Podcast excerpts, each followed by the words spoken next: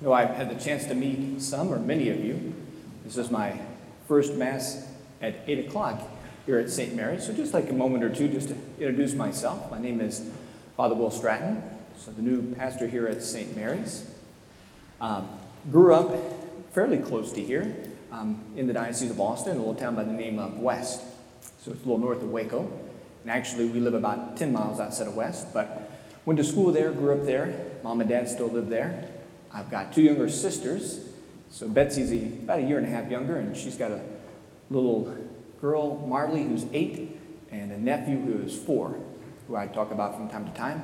So uh, they're actually in uh, quarantine this week. Um, hopefully, there's still a house left. So. uh, then I have my youngest sister is Emma, and she's in Houston. Not married yet, works at the med center there. And uh, graduated from high school in 1996, small town of West, with about 100 kids, so small school. And quickly afterwards, I was probably one of two who actually decided to leave the small town and go off to venture off to college. So I came here to A&M and uh, quickly became involved here at uh, St. Mary's. I was the yard guy, student worker for about two and a half years, was at, made Aggie Awakening number 49, led the cook staff.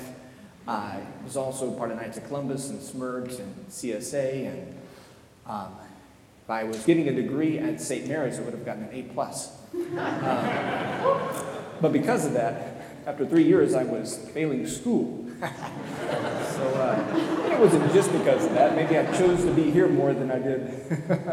you could tell where my heart was. Uh, my dad was not pleased, but but I took a year off, and probably was the best and the worst year of my life. So grew up a lot, and came back to school and graduated in 2002. And during that time, even started in high school, um, the little church that I grew up in at St. Martin of Tours Catholic Church. Um, already then a desire um, to be a priest, and uh, but it took a lot of time for development and question and going back and forth. And so finally, by the time of my, it was finishing college, I decided to join the seminary. And so graduated on August the 17th at 10 in the morning, and I was at the seminary at 4 p.m. on the 18th, the next day. So uh, writing thank you notes as everybody else was buying books. And I was thinking, gosh, I just finished all my finals and I got a degree and I'm starting again. uh, but it was a, a, beautiful time. Seven years in the seminary, was ordained in 2009. Uh, continued to grow a lot in my relationship with the Lord and kind of recognized that this wasn't something that I was doing for Him, but something I recognized that He was calling me to. Um, and that I was able to join in His saving work. I was ordained in 2009. I served two years at St. Helens of Georgetown. And I came here as the associate for two years, from 11 to 13. Then I did three years at Texas State, Our Lady of Wisdom, all the Bobcat Catholics. Then I went back to St. Helens for four years, and I came here a couple of weeks ago.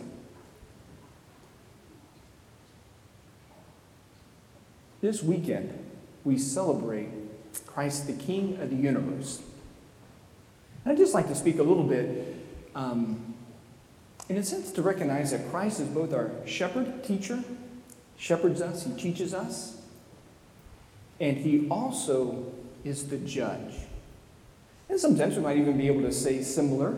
It could be to many of our professors, many of your professors, who, in some sense, throughout the semester are teaching or shepherding, trying to pass on something that they are very passionate about, something that they understand, something that they know very well.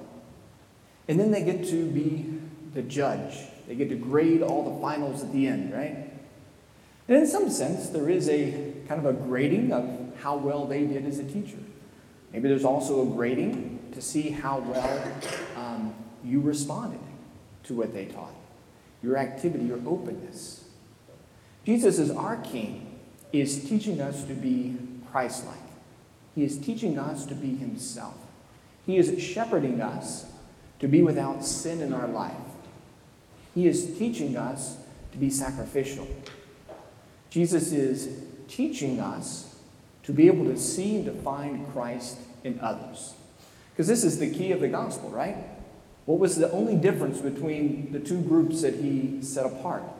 One saw and found Christ in their brother and sister, and the others did not. So maybe as you reflect this week, kind of recognizing as Christ your King, are you allowing Him in your life to shepherd you? Are you allowing Him to teach you to find Him in others? Are you teaching, is, are you allowing Him to bring up maybe particular things that are not of Him?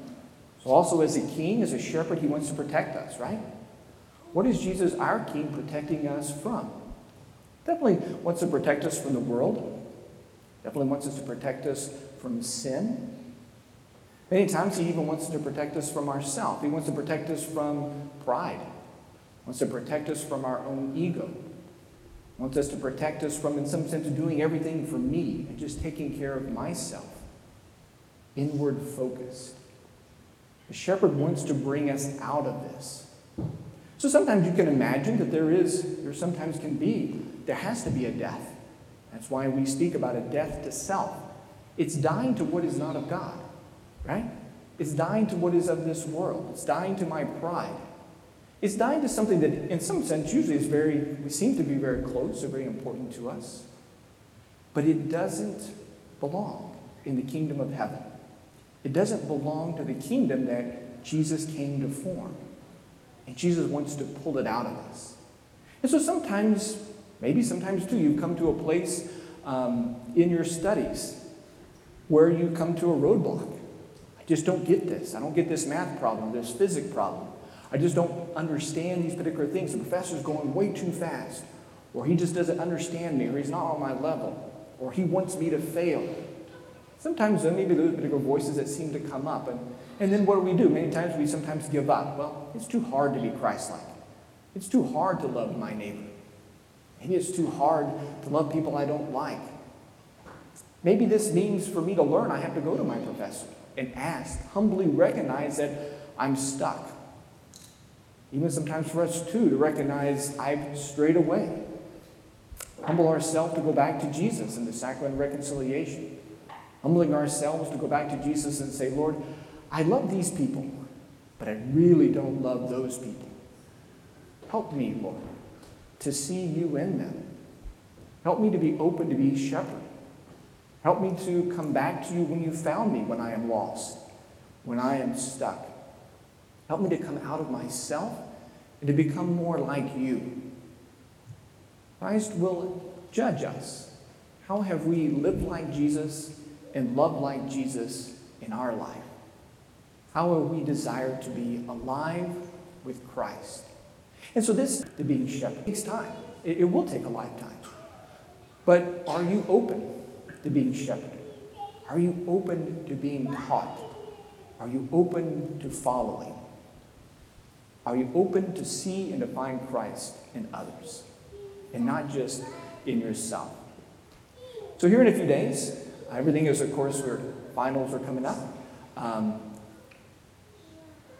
it will be kind of the ending of this particular semester you're going to be going home, going back to uh, your families, going back to towns you grew up in.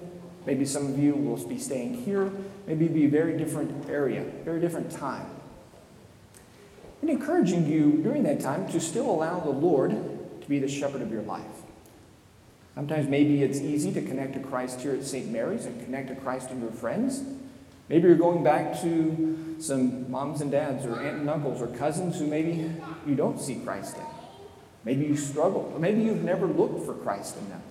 Or maybe, maybe never desired to find Christ in them. Maybe you'll be going back to old habits that you've already, the Lord has shepherded you out of. But maybe you'll be going back to that particular environment, particular people whom you will see and encounter. Maybe going back to a place where you normally didn't go to church. Maybe you're going back to a place where there wasn't a lot of love or care. How are you going to allow the Lord to be your king in that time? How are you going to bring Christ's love back into that place?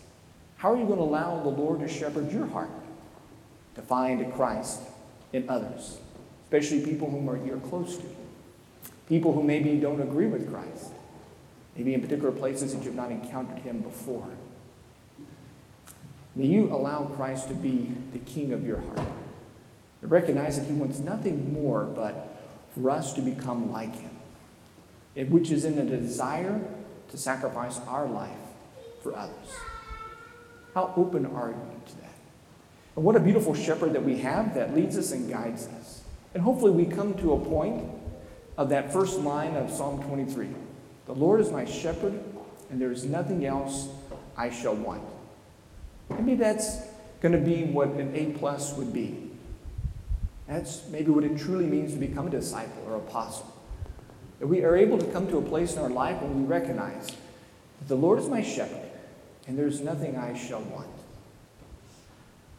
But maybe an beautiful exercise every day is just to recognize, Lord, what are the other things in my life that I want that are not you? And as a shepherd, help me to move away from them. Help me to turn away from those particular sins with your help and guidance. Help me, Lord, to turn away from my own pride.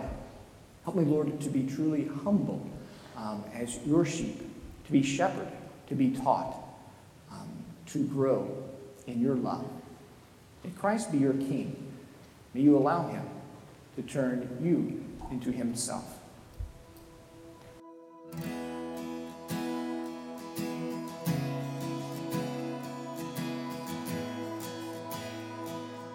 Thank you for listening to Aggie Catholic Homilies. You can subscribe to this podcast on iTunes, Spotify, or anywhere else you listen to podcasts. Be sure to check out our sister podcast, Aggie Catholic Talks, to hear talks from Magnify, Catholicism 101, and more.